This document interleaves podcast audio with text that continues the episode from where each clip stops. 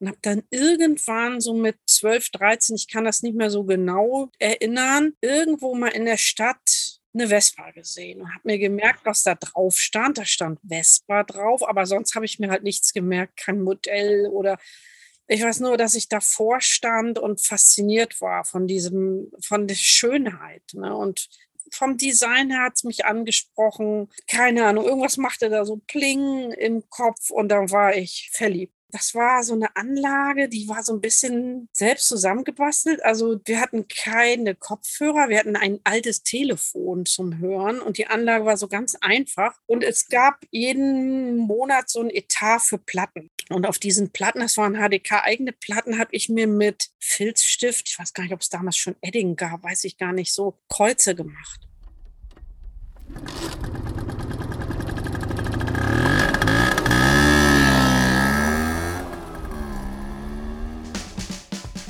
Herzlich willkommen bei den Blechgedanken, der Podcast-Serie rund um die Vespa-Szene.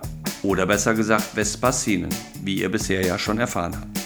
Mein Name ist Guntram Engelhardt und ich habe Anfang des Jahres mit diesem Podcast-Projekt gestartet, weil ich selber seit knapp zehn Jahren in der Vespa-Szene unterwegs bin und dort viele wunderschöne Geschichten, internationale und nationale erleben durfte. Und deswegen habe ich mich aufgemacht, mal zu schauen, wie das bei anderen Vespa-Verrückten in der Republik so stattfindet. Ich möchte gerne mich mit den Leuten unterhalten, ihre Geschichten hinter ihrem Vespa-Leben erfahren, tiefer einsteigen, zu schauen, was treibt diese Menschen an, sich mit dem Thema auseinanderzusetzen. Wie sind sie zur Vespa gekommen? Wie betrachten sie die unterschiedlichen Vespa-Szenen? Wie hat sich die Vespa-Szene vor allen Dingen in den letzten Jahren entwickelt? All das ist ein Thema innerhalb meiner Gespräche. In der heutigen Episode habe ich Bettina Nachtigall zu Gast, besser bekannt unter dem Namen Tina Soulie oder im G S F auch unter Christel Mess bekannt. Tina und ich haben uns bis zum heutigen Tage persönlich noch nicht wirklich kennenlernen können, haben aber seit geraumer Zeit auch einen regelmäßigen Austausch über Telefon oder die sozialen Medien. Und mit Tina gibt es eine weitere Premiere bei den Blechgedanken, weil Tina ist meine erste weibliche Gesprächspartnerin. Wir sind während des Gesprächs sehr tief abgetaucht, wir haben auch komplett die Zeit vergessen, deswegen genießt ihr diesmal eine etwas längere Episode. Wir haben uns darüber unterhalten, wie man mit zwölf Jahren schon sich in die Vespa verliebt, was man für Anstrengungen an den Tag legt, um dann endlich mit fünfzehn bzw. sechzehn die erste Vespa sein eigen zu nennen, wie man anfängt zu schrauben, welche wunderbaren Momente es gibt, wenn man in einer großen Tür steht und einen Northern Soul zärtlich umarmt, mit welchem Engagement man den Traum des DJings verfolgt, warum man eventuell eine Zeit aussteigt, aber letztendlich auch wieder zurückkommt. Und wie wichtig es ist, dass man respektvoll in der Szene umgeht, egal ob männlich oder weiblich oder welche Modelle.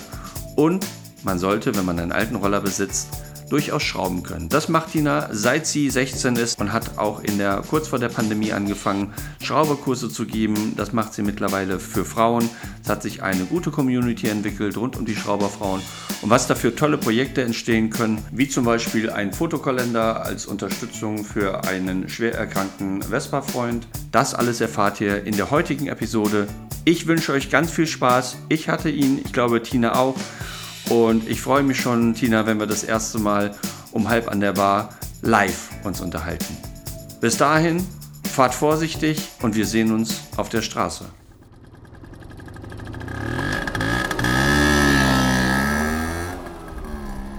Erstmal schönen guten Abend. Ich finde das total toll, dass wir uns zusammengerauft haben, dieses Interview zu machen. Ich hatte letztes Mal ja zwei Premieren. Einmal der erste internationale Gast bei den Blechgedanken. Zweitens, das erste Mal mit Zoom. Das mit dem Zoom machen wir heute auch. Nämlich heute zu Gast ist Tina Soulie. Sie wird gleich noch ein bisschen was zu sich selber erzählen. Aber wir haben trotzdem eine Premiere und da freue ich mich nämlich auch ganz toll drauf. Du bist mein erster weiblicher Gast, mit dem ich ein Gespräch führe. Das finde ich total wichtig, weil wir beide wissen ja, die weibliche Szene ist durchaus kleiner als die männliche. Wenn ich bei mir auf die Benutzerzahlen gucke, da wird ja auch mal ein bisschen getrackt, wer sich das anhört. Das ist ein deutlicher Männerüberhang. Ich glaube, der ist noch stärker sogar, als wenn man das mal in Zahlen umwechseln würde, wer Roller fährt, ob männlich oder weiblich. Du darfst dich gleich ganz kurz vorstellen, wo deine Homebase ist, wenn du magst, dein Alter, so ein bisschen, wo du herkommst, wie du zu der Vespa gekommen bist, wie dich das begleitet hast. Es gab ja zwischendurch einen zeitlichen Bruch. Dann kannst du ein bisschen was erzählen und dann gucken wir mal, steigen wir in zwei Themen an, die dich in den letzten Jahren ja auch im Rahmen von Vespa begleitet haben. Deswegen sage ich jetzt herzlich willkommen nochmal, sozusagen der Ball bei dir. Du darfst dich jetzt erst einmal vorstellen.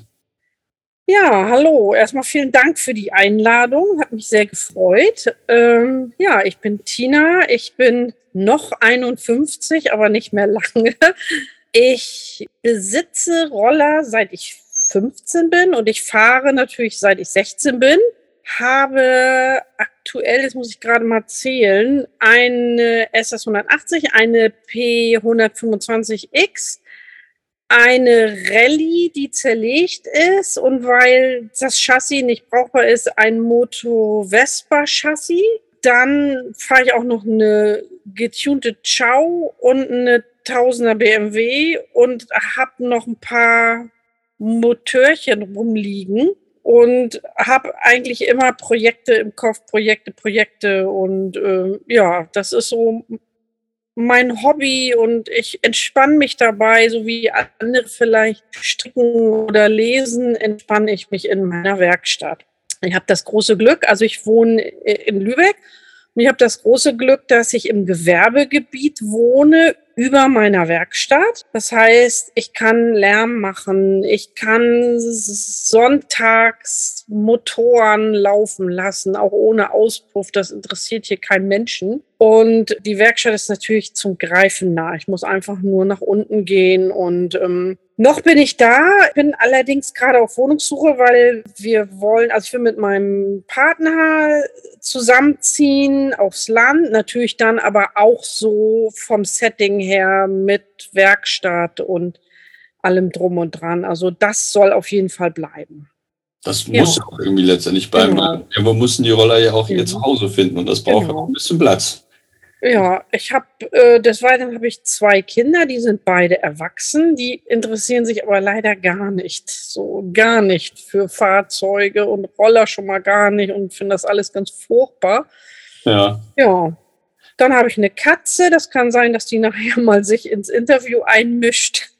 Ja, die ist auch eine richtige Werkstattkatze, die kann auch alles ab, also laufende Motoren und Abgase und das macht ihr alles gar nichts aus. Ähm, ich habe ja so ein bisschen geguckt, auch in den, in den Medien, in den Social-Media-Bereichen. Du hast aber auch mal eine Lambretta gehabt oder hast sie noch oder auch andere Roller? Oder was waren das für Fotos, die ich gesehen habe mit den Nicht-Vespa-Rollern? Das war eine N S U Prima drei von neunzehnhunderteinundsechzig. Den habe ich verkauft. Da hatte ich letztes Jahr einen ziemlich schweren Unfall mit. Okay. Ähm, das ist eine Geschichte, da kann ich nachher noch, noch was zu sagen. Das war auch ein Projekt, mal was ganz anderes mit Kardanantrieb und Schaltwippe und ganz was Neues. Da habe ich leider mich letztes Jahr übelst überschlagen und das endete mit Wirbelbruch und so weiter. Also richtig krass. Ja, die habe ich deswegen nicht mehr. Ja. Du hast gesagt, du bist mit, mit fünfzehn bist du zu den Rollern gekommen, mit sechzehn bist du das erstmal offiziell gefahren. Bist ja. du auch in Lübeck groß geworden oder auf dem Land? Weil auf dem Land fährt man ja früher schon, da stört es ja keinen. Und in der Zeit, wo wir beide groß geworden sind, wir sind ja eigentlich fast gleich alt, da waren viele Sachen noch etwas einfacher und nicht so reglementiert gefühlt wie heute. Nee, das war bei mir nicht ganz so. Ich bin geboren im Saarland, bin aber weggezogen da, als ich drei war und wohnte dann in Lübeck in einem Problemstadtteil namens Eichholz und zwar unmittelbar an der Zonengrenze, also wirklich direkt. Und das war so ein Plattenbau-Ghetto und das war nicht, nicht leicht, da groß zu werden. Und bin auch unter recht einfachen Verhältnissen aufgewachsen und hatte schon relativ früh so den Traum von Freiheit, Unabhängigkeit und so weiter. Und habe dann irgendwann so mit zwölf, dreizehn, ich kann das nicht mehr so genau erinnern, irgendwo mal in der Stadt eine Vespa gesehen und habe okay. mir gemerkt, was da drauf stand. Da stand Vespa drauf, aber sonst habe ich mir halt nichts gemerkt, kein Modell oder Ich weiß nur, dass ich davor stand und fasziniert war von diesem, von der Schönheit. Ne? Und das war für mich wie so ein kleines Auto irgendwie. Das sah, ich weiß nicht, das sah irgendwie vom Design her, hat es mich angesprochen. Keine Ahnung, irgendwas machte da so Pling im Kopf und dann war ich verliebt. Und dann habe ich wirklich ab da gedacht, dass die einzige Chance, die ich habe, daran zu kommen, ist Sparen. Und ich hatte ein Sparschwein und ein Sparbuch, so ein Kindersparbuch bei der Sparkasse. Und habe dann gesagt, ich muss irgendwie an Geld kommen. Und habe dann angefangen, Werbezettel auszutragen. Dann habe ich gemacht, Nachhilfe habe ich gegeben, auf kleine Kinder aufgepasst, war für ältere Damen einkaufen. Dann hatte ich Konfirmandenunterricht, irgendwann so mit dreizehn, vierzehn. Gedacht, boah, am Ende der Konfirmation, da kommt ja auch noch mal so ein Batzen Geld zusammen. Das habe ich alles gespart. Das waren damals über tausend Mark. Das war ja viel damals. Ja. Dann hatte ich in meiner Klasse damals einen Mitschüler, dessen Vater hatte eine Fahrschule. Und da habe ich dann ihm gesagt, was kostet denn so ein Führerschein? Was brauche ich überhaupt für einen Führerschein? Und dann hat er mir das alles erklärt. Ich habe inzwischen weiter gespart, gespart, gespart, gespart. Ja, und dann hatte ich tatsächlich irgendwann so viel zusammen, dass ich den Führerschein gemacht habe. Da war ich fünfzehn und dann hatte ich ihn recht schnell gemacht. Ich wollte ja mein kostbar verdientes Geld auch sparen und nicht gleich alles dem Fahrlehrer äh, geben. Und dann habe ich irgendwann eine Annonce in unserer Zeitung entdeckt, dass in Grömitz eine Vespa zu verkaufen ist. Modellkunde. Keine Ahnung gab. Es gab ja auch kein Internet. Ich hätte gar nicht gewusst, wo ich nachgucken sollte. Einfach gesagt, dass der Einzige, der inseriert war und vom Geld kam das auch hin, den kaufe ich. Ne? Und dann bin ich dahin, fand den hübsch und habe über einen Bekannten wurde der dann abtransportiert. Das war dann Herbst neunzehnhundertfünfundneunzig, fünfundachtzig, Entschuldigung. Bin ich gerade ein bisschen durcheinander, fünfundachtzig. Und sechzehn wurde ich aber erst im Dezember sechsundachtzig. Jetzt bin ich ganz durcheinander mit den Daten, tut mir leid. Das war sechsundachtzig und äh, ich wurde erst im Dezember sechzehn. Das heißt, das Ding stand da und ich durfte nicht fahren. Und ich bin ihn auch so ein bisschen auf dem Hof, das Jahr, aber nicht auf der Straße. Und Dezember ist ja Winter, ne? Mhm. Dann kam richtig viel Schnee. Und richtig viel Glatteis und richtig Hochschnee, dass der ersehnte Tag dann zwar da war, aber ich nicht fahren konnte. Dachte ich, ach, ne, Schnee ist ja bald wieder weg, ne, kann ja nicht so lange dauern. Damals gab es den Winter noch. Dann wurde Januar, der Schnee blieb, dann wurde Februar, der Schnee blieb und das dauerte bis in den März. Und ich war schon, ich dachte schon, ich habe alles verlernt, was ich da gelernt habe in der Fahrschule. Und dieses Modell, was ich da hatte, das war zufällig eine P achtzig X alt. Okay. Also das Beste, was man damals haben konnte, sozusagen, aber in Mülltüten blau. Ich fand das ganz gruselig. Ich hatte damals in der Stadt so diese Sondermodelle gesehen, die da gerade aufkamen, diese Fliederfarbene oder diese Safari-Vespa und sowas fand ich eigentlich toll, sowas wollte ich haben, aber meine war Mülltütenblau und ich war so enttäuscht von der Farbe, aber dachte ich, egal, ich nehme die jetzt erstmal. Und dann kam halt März und dann dachte ich, so, heute wird der erste Tag sein, wo ich endlich mal fahre. Dann brauchte ich aber irgendein Ziel. Ich weiß auch nicht. Ich brauchte irgendein Ziel, irgendwas, wo ich unterwegs halten konnte. Und da habe ich dann überlegt, ich habe äh, in der Fahrschule gelernt, dass es in der Lübecker Stadt extra Motorradparkplätze gibt, dass man da parken darf. Ne? Man darf ja nicht überall parken, bei uns sowieso in der Altstadt, überall Parkverbot und so. Da dachte ich, fahre ich mal dahin, da ist es auch eingezäunt, da passiert mir nichts. Dann bin ich da hingefahren, äh, in die Königstraße damals, vor ein Café, das hieß Amadeus. Und dann war ich dann angekommen, so völlig so zittrig, nervös, erste Fahrt, oh Gott, oh Gott, oh Gott, oh Gott. Und dann wollte ich den Roller auf den Hauptständer stellen. Und der war erstaunlich schwer, ne? Das war gar nicht so einfach. Und ich war, ich hatte nur hoffentlich jetzt hier nicht mitten in der Innenstadt vor versammelter Mannschaft sich damit abmaulen und so. Und dann habe ich, während ich da am Rumschlingern und Rumrangieren war, gesehen, dass da in diesem Café so klebten von innen so Leute an der Scheibe und starrten mich an. Und ich merkte, ich wurde so richtig rot und Panik. Und auf einmal kamen die alle raus. Und die hatten alle so grüne Mäntel an. Und ich wusste gar nicht, was das für Leute sind. Was wollen die von mir, ne? Und dann habe ich den Roller dann auf den Ständer gestellt und war erstmal wirklich durch mit der Bereifung. Wirklich, ne? Ich war wirklich am Ende meiner Nerven.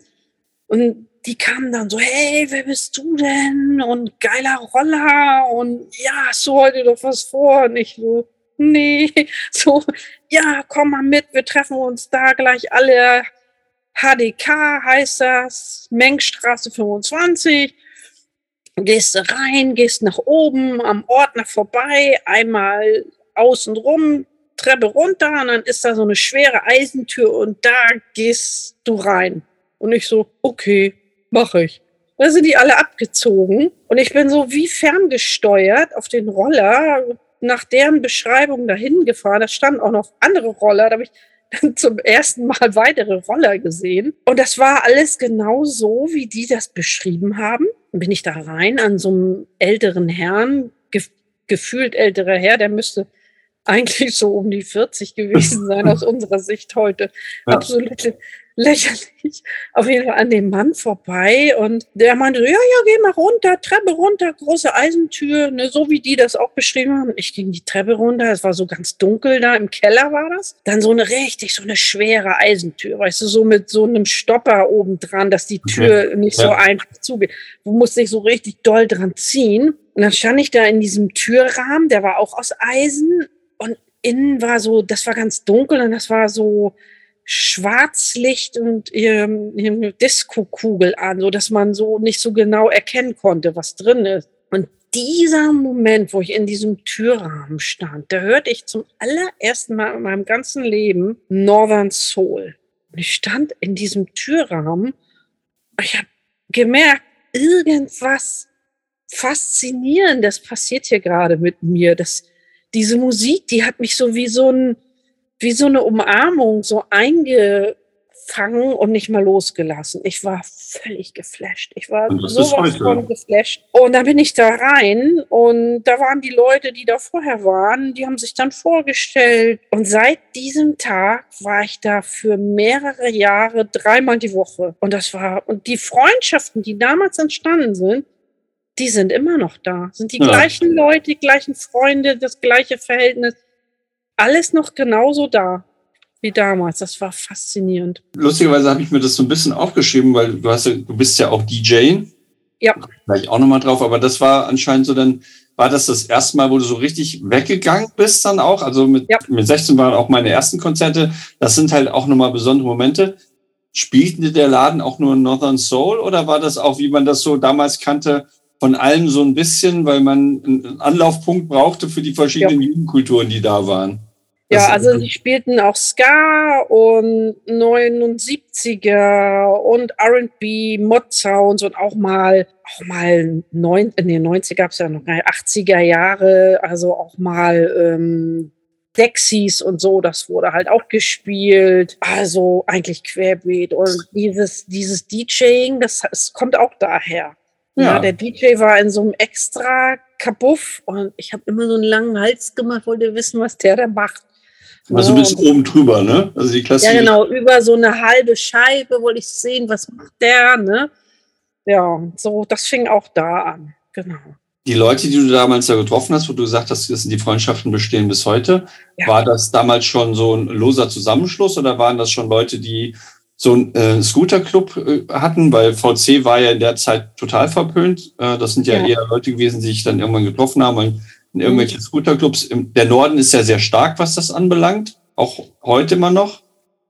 War das eher eine lose Variante, die man, weil man eben Vespa fuhr, sich dort getroffen hat, oder war das schon eher so mit irgendwelchen Aufnähern und Kennzeichnung nach außen, wer, wer man ist, wo man zugehört? Also das fing gerade an. Also bei uns in Lübeck war schon immer eine sehr große Szene und wir haben auch schon immer sehr zusammengehalten. Also während ich das so gehört habe, Hamburg und anderswo, da waren Mods getrennt und Scooter Boys getrennt, und das war bei uns nicht so, weil wir hatten das Glück, dass wir dieses H D K hatten, und das haben wir so ein bisschen annektiert. Es mhm. wäre eigentlich wäre das öffentlich gewesen, aber äh, das ist von uns so besetzt worden, da war kaum ein anderer da, und wenn, dann war nur sehr kurz da. Also ähm, das waren vor allen Dingen damals Mods, dann Root Boys und so die ersten Sharpskins, die sich davon so abgekapselt haben. Was heißt abgekapselt? Die ersten Sharpskins, die daraus entstanden sind, und auch die ersten Scooter Boys. Also das entstand alles in diesem Schmelztiegel H D K. Ja, waren auch Rechte, äh, Rechtsorientierte damals schon irgendwie plötzlich dabei, oder wurden die ähm, ausgegrenzt? Es waren immer mal wieder welche dabei, die solche Äußerungen getätigt haben, aber die konnten nie so wirklich Punkt. Fuß fassen. Also die waren schnell wieder draußen. Also äh, so auch so Leute, die arg gewalttätig oder äh, irgendwie sonst grenzwertig waren, die waren schnell wieder draußen. Also wir waren eigentlich ein ziemlich guter Haufen von Leuten, die charakterlich einwandfrei waren, sagen wir es mal so. Jetzt hast du gesagt, fünfundachtzig, mit sechzehn ist erstmal da. Dann gingen mir gerade zwei Fragen durch den Kopf. Erstens, hast du damals schon angefangen zu schrauben? Selber? Art eins also, und Art zwei? Ähm, ich weiß ja von vielen, die dann auf die Ranz gefahren sind. Bist du dann auch kurze Zeit später auf den ersten Run gekommen? Ja. Wenn ja, und wie? Genau, das muss ich einmal dann noch korrigieren. Also meinen Führerschein hatte ich ja dann bekommen neunzehnhundertsechsundachtzig, und dadurch, dass ich ja dann ewig warten musste wegen Schnee, war das dann März neunzehnhundertsiebenundachtzig. Ja. Und zuerst mit dem Schrauben. Der Roller, den ich gehabt habe, der war gebraucht gekauft. Mhm. Und das Geld war dann auch alle, weil damals so die achtziger-Versicherung, die musste ich davon natürlich auch noch Ach, bezahlen. Ja. Das war ein Schweinegeld, ne? Also für Werkstatt blieb kein Geld mehr über. Gar nichts mehr. Und dann habe ich aber in irgendeiner Buchhandlung, ich weiß jetzt nicht mehr welche, aber ein, ähm, Buchhandlung oder Bücherei, das weiß ich jetzt nicht mehr, weil das ja eine Weile her ist, ähm, habe ich ein Schrauberbuch gefunden und habe mir das dann auch selber angeschaut, dieses ganz kleine, dünne. Und da habe ich gedacht, ja, so Ölwechseln muss man ja vielleicht mal machen. Und dann riss auch sehr schnell ein Kupplungszug. Mir blieb nichts anderes übrig, als es selber zu versuchen. Das habe ich dann nach dem Buch gemacht und habe das auch hingekriegt. Irgendwann waren dann auch größere Sachen zu machen. Dann war da mal ein Platten. Weil ich bin wirklich sehr viel gefahren, ne? Dadurch, dass ich so weit draußen wohnte, war ich auch auf die Karre angewiesen.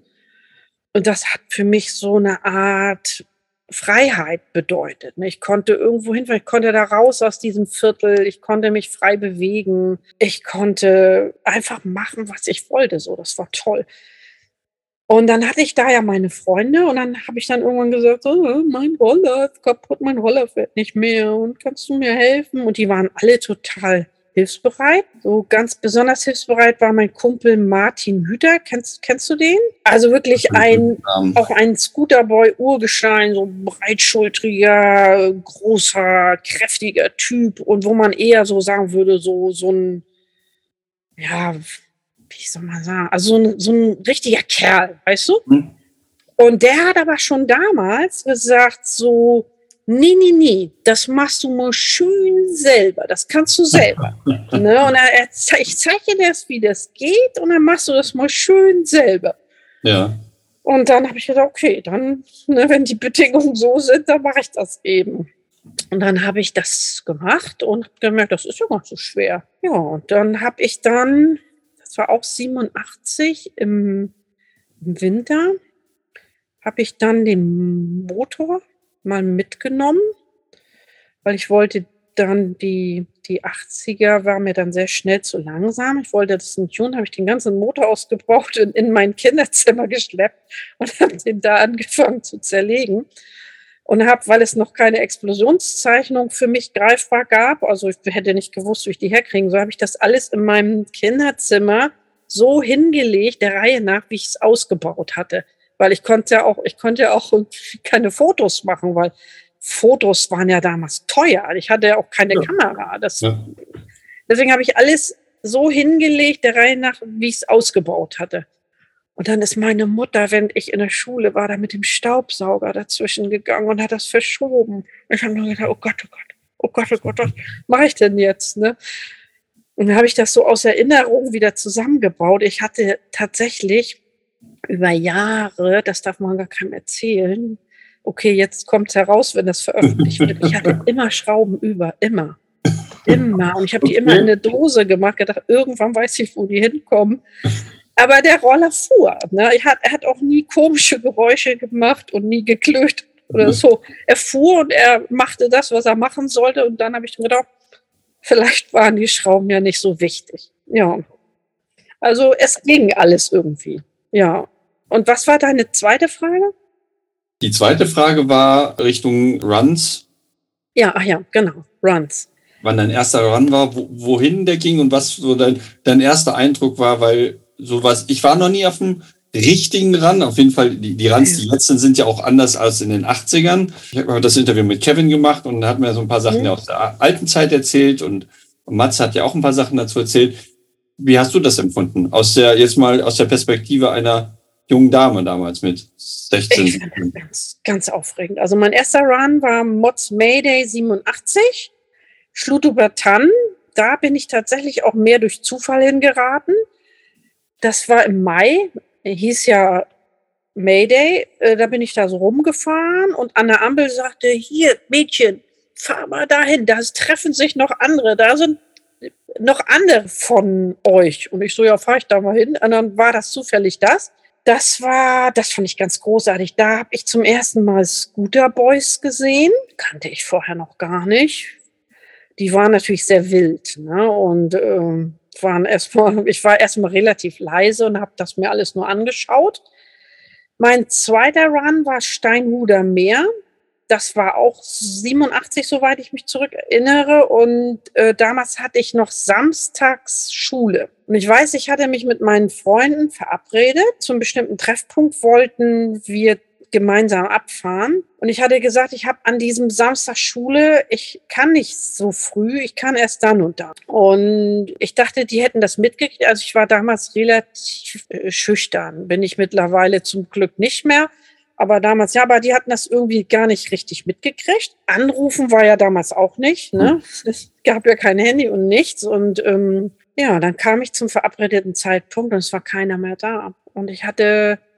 Ich hatte auch kein Zelt, ich hatte einen Bundeswehrschlafsack und fünf Mark in der Tasche und sagte ich, Steinhuder Meer, das muss irgendwo Niedersachsen sein. Fahr einfach mal Richtung Hamburg und dann mal gucken, was wird. Und dann bin ich nach Richtung Hamburg gefahren, zum ersten Mal auf die Autobahn rauf und gleich Autobahn gefahren. Ich wusste gar nicht, dass man auch anders nach Hamburg fahren konnte.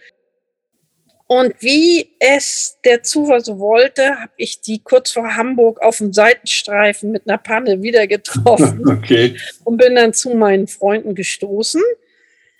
Und die Panne war auch recht schnell behoben. Und die haben sich auch entschuldigt, gesagt, oh, wir dachten, du kommst nicht und bla bla bla. Also es war gar nicht so schlimm. Ich habe damals alles ziemlich unbedarft gemacht, einfach losfahren.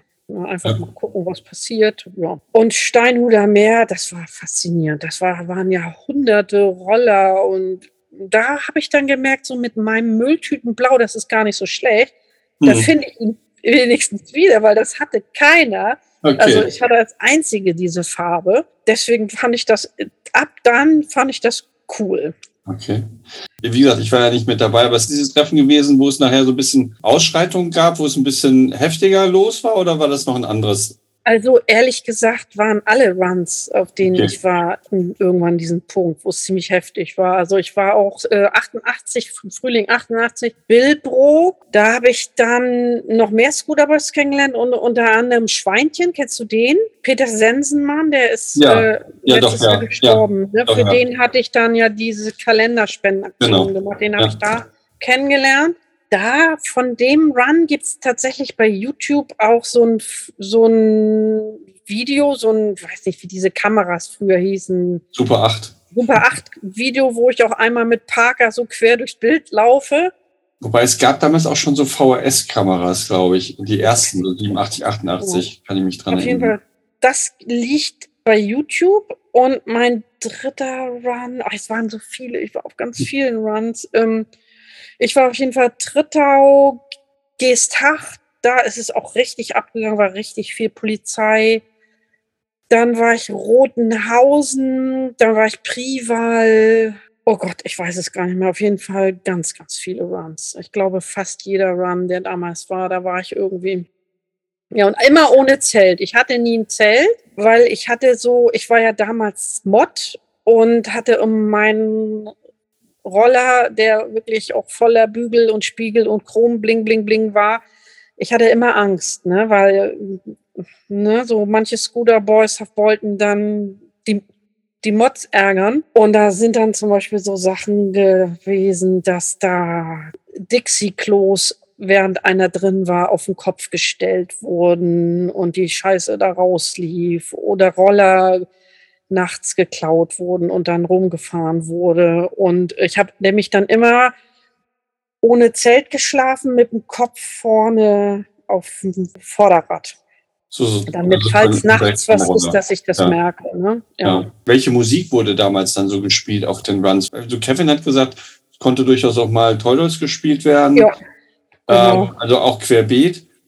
Mhm. Waren da schon so die ersten Wünsche von dir, das selber mal aufzulegen? Wann, wann oder wann ist das, dass das erste Mal passiert, dass du gesagt hast, ich möchte mal an den Turntables stehen? Also, das war... Das muss schon siebenundachtzig gewesen sein, weil ich wirklich, ich klebte da im H D K an dieser Scheibe und wirklich, ich war da nicht mehr wegzukriegen. Und irgendwann habe ich ja gefragt, ob ich das auch mal machen dürfte.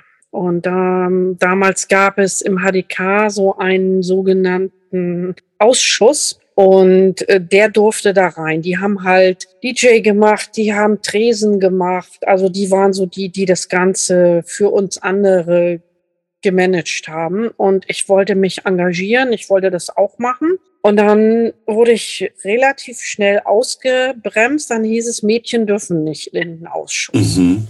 Und da habe ich echt geschluckt, habe das auf mich wirken lassen und habe das einfach als wahnsinnig unfair und ungerecht und völlig sinnlos empfunden.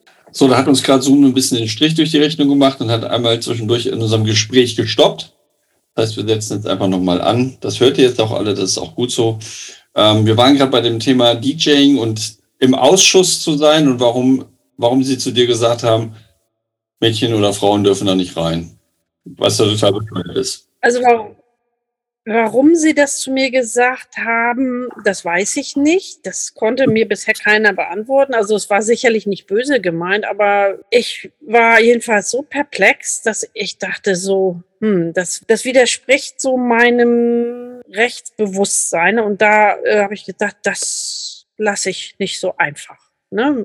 Lasse ich mir nicht so einfach gefallen und habe dann gedacht, da oben sitzt doch an der Tür dieser Ordner, das war so ein Sozialarbeiter oder Jugendpfleger, was weiß ich, ne? Also jemand, der da offiziell saß, der sollte aufpassen. H D K für Haus der Kulturen oder? Der Kaufmannsjugend. Ah, okay, ja, ne? Also wir hatten mit Kaufmannschaft hatten wir okay. nichts am Hut, eigentlich so gut wie keiner von uns, aber wir haben das ganze Ding halt okkupiert. Und die brauchten halt so eine Kaufmannsjugend für ihre Innung und, und wir brauchten einen Ort und von daher hat man sich so gegenseitig in Ruhe gelassen. Okay. Alte Hansestadt. Dieser Typ, ja, sitzt da immer und sitzt und sitzt und hat nie wirklich was zu tun. Ich gehe da jetzt mal hin. Also ich bin jetzt nicht, dass es jetzt hier so klingt, als wäre ich so eine, die sich beschwert oder eine Emanz oder sonst was. Ich habe einfach nur mich wahnsinnig unfair behandelt gefühlt und habe den Sinn auch nicht gesehen. Und da habe ich gedacht, nö, so einfach lasse ich mich nicht abschließen. Bin da hin und habe gefragt, du, Günther, dürfen Mädchen eigentlich auch in den Ausschuss? Und er so, ja klar, warum nicht? Und ich, okay, das war alles, was ich wissen wollte. Und dann bin ich wieder runter und habe mich dann etwas breiter dahingestellt, gesagt, so, natürlich dürfen Mädchen in den Ausschuss und ich möchte da rein. Ja, dann musst du dich wählen lassen. Das, ne, so einfach kommt man dann doch nicht in den Ausschuss, man muss sich da reinwählen lassen. Man nicht, ja, wann habt ihr denn die nächste Sitzung? Ja, dann und dann und dann und dann, gut, dann komme ich da hin und dann gucken wir mal. Und dann bin ich dahin, habe gesagt, so Leute, ich will auflegen, ich möchte das machen und ich möchte in den Ausschuss und nun wählt mich mal. Und schwupp war ich gewählt und durfte da rein. Und ähm, das war so eine Anlage, die war so ein bisschen selbst zusammengebastelt. Also wir hatten keine Kopfhörer, wir hatten ein altes Telefon zum Hören und die Anlage war so ganz einfach. Auch cool. Und es gab jeden Monat so ein Etat für Platten. Und auf diesen Platten, das waren H D K eigene Platten, habe ich mir mit Filzstift, ich weiß gar nicht, ob es damals schon Edding gab, weiß ich gar nicht, so Kreuze gemacht. zwanzig neunzehn im Winter waren wir mit meinen Freunden auf dem Weihnachtsmarkt, damals war ja noch Weihnachtsmarkt zwanzig neunzehn, und da sagte der eine so, Mensch, wollen wir noch jetzt nach dem Weihnachtsmarkt in unseren Bandprobenraum gehen und so, da können wir da noch was trinken, und wir so, ja, alles klar, machen wir. Und die haben dann nach der Auflösung vom H D K, ich weiß nicht, es wurde irgendwann in den neunzigern abgewickelt, haben die die Anlage und die Platten mitgenommen und die standen da. Und dann sah ich das nach, nach wirklich nach über dreißig Jahren sah ich das dann wieder. Und dann war ich, Mensch, steht ja die Anlage, geht, kann ich die mal anschließen? Und er so, ja, mach mal, mach mal. Und dann habe ich die Anlage verstöpselt, die Platten rausgeholt, da waren meine Markierungen noch drauf, genau die. Und dann habe ich gedacht, oh, das war so ein tolles Gefühl, die, das wieder aufzunehmen, die gleichen Platten in Händen zu halten, mit dem Hörer abzuhören und oh, das war so toll.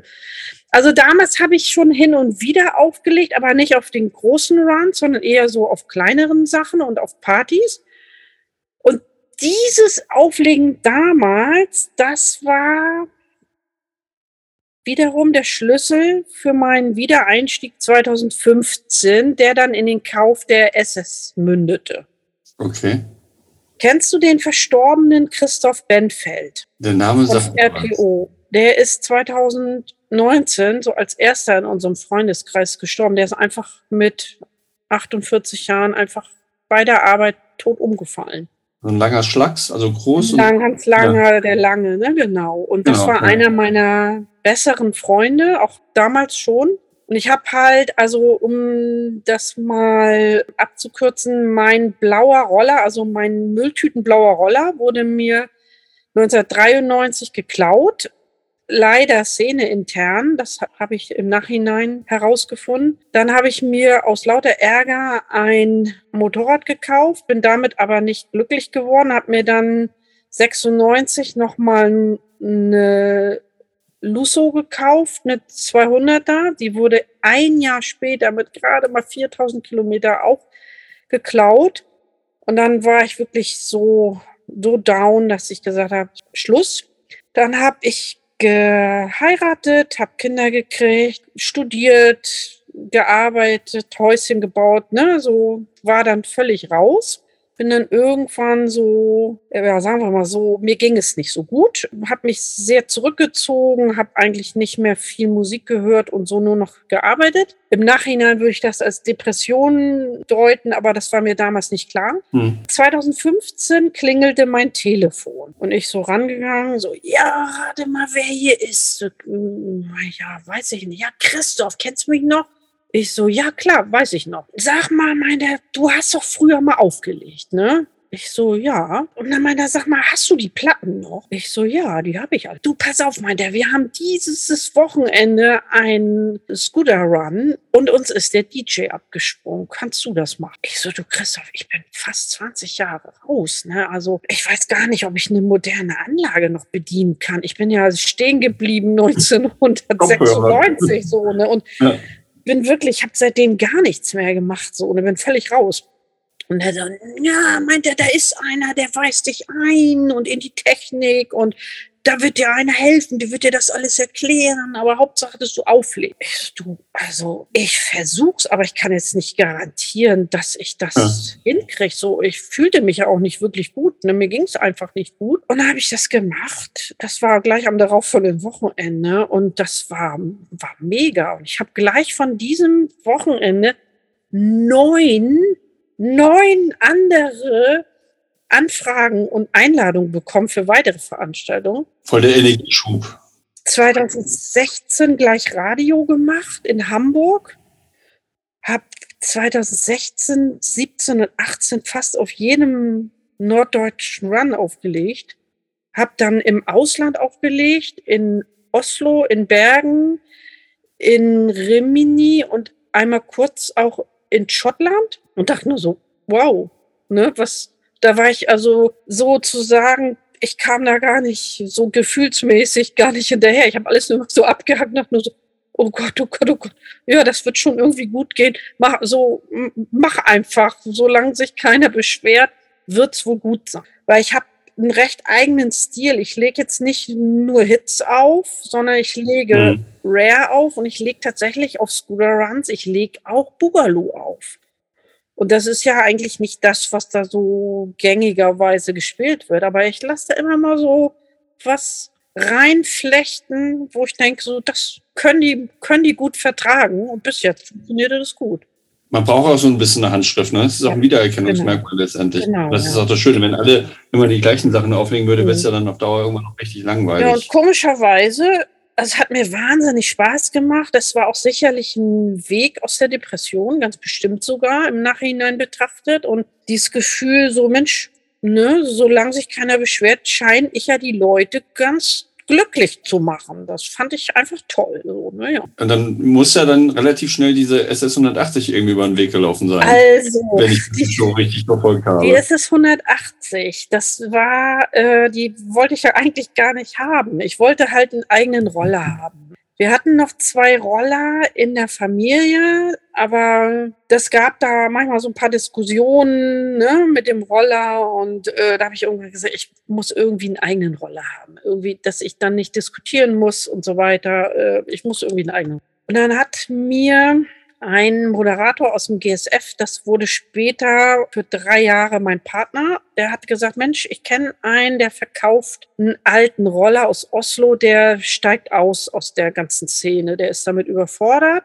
und ein Reservemotor ist da sogar auch noch bei und was soll ich denn mit einem Reservemotor? Ja, nimm mal lieber mit, mein, da kann man immer gut gebrauchen. Und äh, bei dem, bei dem Modell. Ja, ich wusste gar nichts von dem Modell, überhaupt nichts. Ne? Und dann habe ich angefangen, das Projekt zu starten und habe mit dem Kontakt aufgenommen. Und mir wurde erst so nach einer ganzen Weile klar, dass es gar keine Sprint ist. Ich dachte, S S steht für Supersprint. Das hatte ich mal gehört. Ne? Die S S neunzig ist ja eine Supersprint, ja. Aber die S S hundertachtzig, das steht ja für Supersport. Supersport. Und das wusste ich gar nicht. Ich dachte, Sprint. Ja, Sprint sagt mir was, Sprint kenne ich. Und dann habe ich halt dann irgendwann das erste Bild im G S F gepostet und dann sagte irgendeiner zu mir, das ist ja gar kein Sprint. Weißt du eigentlich, was du da hast? Das ist ja eine S S hundertachtzig. Und ich so, äh, ja, inzwischen hat, hat mir das, habe ich das auch schon mitgekriegt, dass das so keine Sprint ist. Ne? Ja, du hast wahrscheinlich das gelesen im G S F. Das war ja dann nicht ganz einfach, die hierher zu kriegen. Die wurde ja beim Zoll beschlagnahmt, weil die Frachtpapiere lauteten halt auf Schrott, weil die fuhr auch nicht. Und die haben sie halt vom Schiff geschoben, so äh, im Glanze ihres Angesichts. Sie sah einfach toll aus und die Frachtpapiere lauteten auf Schrott und dann wurde sie beschlagnahmt. Da hatte ich also Problem Nummer eins. Äh, Problem Nummer zwei war, sie hatte keine Blinker. Und in Deutschland ist ein Fahrzeug des Baujahres fünfundsechzig ohne Blinker nicht zulässig. Und ich war deutschlandweit, soweit ich weiß, soweit es mir auch andere gesagt haben, die erste, die das geschafft hat, das Ding ohne Blinker zuzulassen. Ich habe also eine Ausnahmegenehmigung bekommen. Es ist alles eingetra- also ausgetragen. Ja, es gab ja Zeiten, wo die Leute auf den Behörden und im TÜV deutlich netter waren, um das mal so ja. zu formulieren. Mittlerweile ist es sehr, sehr schwierig. Und auch spanische Modelle haben ja auch nach einundsechzig keine Blinker gehabt und wurden dann irgendwie nachgerüstet. Ich weiß auch von Leuten, die dann nur hundertfünfundzwanzig Kubik da drauf auf dem, auf dem Roller haben. Bei der S S hundertachtzig ist das schwieriger, deutlich schwieriger. Von daher, du hast das Glück gehabt, glaube ich, mit jemandem zu sprechen, der in der Lage war, weil es geht ja. Man muss es nur wollen. Man muss konstruktiv wollen. Ja, eher der Zufall. Also äh, zwei Sachen darf man mir nicht sagen. Man darf mir nicht sagen, das wird sowieso nichts, weil dann spornt es mich erst recht an. Ne? Und das andere ist, das schaffst du nicht. Niemals. Und dann, dann, dann beiße ich mich fest. Ne? Und so ja. war das auch in dem Fall. Soll ich das erzählen, wie ich das geschafft habe? Na gerne. Also Lübeck hat ein Personalproblem. Lübeck ist pleite und die haben halt Geld gespart am Personal und vor allen Dingen in der Zulassungsstelle. Und als ich dann endlich soweit war, dass das Ding lief, brauchte zum Beispiel auch noch einen Originalauspuff, den habe ich über fünf Länder erworben. Über fünf Länder ist der, bis er bei mir war. Ja, dann war halt Oktober, dann war auch noch eine Grippewelle. Das heißt, damals konnte man noch mit Nummern ziehen zur Zulassungsstelle. Man musste allerdings um sechs Uhr morgens erscheinen und das Nummernziehen war, glaube ich, bis um sieben Uhr oder so möglich. Dann waren alle Nummern weg. Das heißt, ich habe mich ganz früh morgens in eine dreihundert Meter lange Schlange gestellt. Davon gibt es auch noch ein Foto. Ist auch im G S F. Ich weiß nicht, ob man das noch abrufen kann, aber das Foto gibt es noch. Das war bis um die nächste Straßenecke rum. Eine Wartenummer gezogen.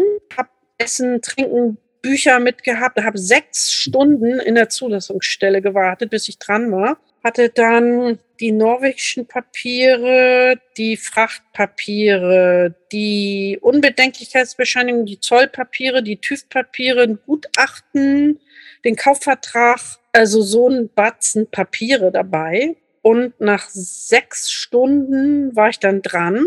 Es war Herbst, es war Grippewelle, ein Fenster war auf in der Zusatzstelle und von ich weiß nicht, wie viele Plätze wir in der Zulassungsstelle haben, aber ich glaube so elf, zwölf, dreizehn Büroplätze und davon waren nur zwei besetzt. Und einer, der da saß, das war der, wo ich hingegangen bin, den haben sie versetzt aus dem Wohnungsamt dahin und der war den ersten Tag da. Der war völlig überfordert mit so einer Auslandszulassung. Dann habe ich diesen ganzen Stapel Papiere da auf den Tisch gelegt. Dann Äh, sagte er, guckte er im Computer nach und sagte dann, das Fahrzeugmodell hat er gar nicht im System. Kann er auch nicht, weil die S S hundertachtzig aus, wahrscheinlich aus Namensgründen nie hierhin importiert wurde. Dann rief er rüber zu seiner Büronachbarin, ich habe das Modell hier gar nicht äh, im Computer, was soll ich denn jetzt machen? Und dann rief die rüber, ja, da müssen Sie alles aus dem TÜV-Bericht manuell übertragen. Dann ging die Tür auf in der Zulassungsstelle, kam ein anderer Kunde rein zum Büro neben, neben mir und dadurch, dass ein Fenster auf war, war Durchzug, dann ist dieser ganze Stapel Papiere einmal runtergeweht, so hui, alles durcheinander. Ich habe das dann wieder aufgesammelt und ihm völlig durcheinander hingelegt und er so, oh Gott, oh Gott, oh Gott, oh Gott, oh Gott, oh Gott. Und dann sehe ich nur, wie er alles abtippt, ne? Alles aus dem TÜV-Bericht tippt er ab und das war so, er saß so L-förmig mir gegenüber und der Drucker stand genau auf der Ecke. Und dann sehe ich, wie er tippt, Fahrzeug ohne Fahrtrichtungsanzeige. Ich so, nein, der tippt das doch da jetzt nicht wirklich rein. Und dann sehe ich, wie er auf Print drückt mit der Maus. Ne? Ich so, nein. Und dann kam das direkt neben mir aus dem Drucker raus. So, ne? Und ich so, ich nehme mir das schon mal, okay? Er so, ja, ja, nehmen Sie mal. Ich dann so aus dem Drucker gezogen und damit hatte ich das eingetragen. Ja, cool. Super. Ja. Ich muss dazu sagen, die erste hundertachtzig, S S hundertachtzig, die ich gesehen habe, das war die restaurierte von Chris. Das ist Engländer, den habe ich in London kennengelernt. Er lebt in Wien und hat auch eine, eine Vespa. Der ist gelernter Piaggio-Mechaniker. Mhm.